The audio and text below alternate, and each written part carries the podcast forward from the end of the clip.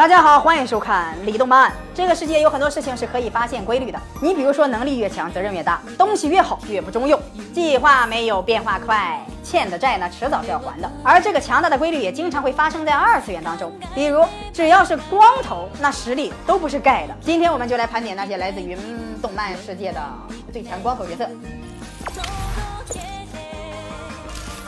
首先，第一个可能不用说，大家都知道，那就是《一拳超人》里面的体育老师了。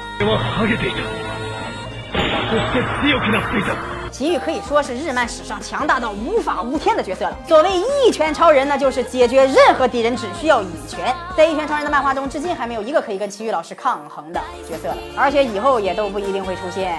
之前还有网友做了一个奇遇老师 vs 超人的 3D 动画，那打的是相当激烈了。可是最后超人的下场惨不忍睹。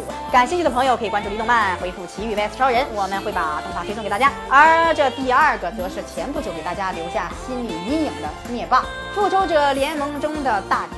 灭霸在漫威漫画中虽然不是什么强大到无法无天的角色，可是灭霸在前不久上映的复联三里表现出了他那对后现代主义极度不满的态度，从而一步一步的成为 CEO，迎娶白富美，走上人生巅峰。所以说灭霸的实力那也是不可小视的，而且灭霸也是留着一个光头啊，星爵还给他起了个外号叫紫薯精，听起来。毫无违和感，而接下来这个就更强了，来自中国动画的大佬，那实力从名字里就能体现出来。光头强强强强，光头强是《熊出没》中的主角，人称不死强哥。无论是被打、被树压、被雷劈，或者掉进各种各样稀奇古怪的陷阱里，那都死不了。而且遇强则强，堪称《熊出没》中的守护神，守护着中国儿童的茁壮成长。他就是儿童心目中的战神，家长心目中的英雄。因为《熊出没》为家长省了很多宝贵的时间，毕竟有个东。西能让孩子安静一小会儿，那可是千金难换的。所以说，光头是最强，划分无国界，只要是光头，那就是强者；只要是光头，那就是希望。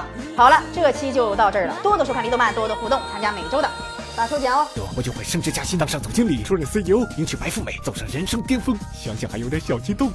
为什么他还没流露出对我的喜爱？难道还另有玄机？不会是要我帮他剪鼻？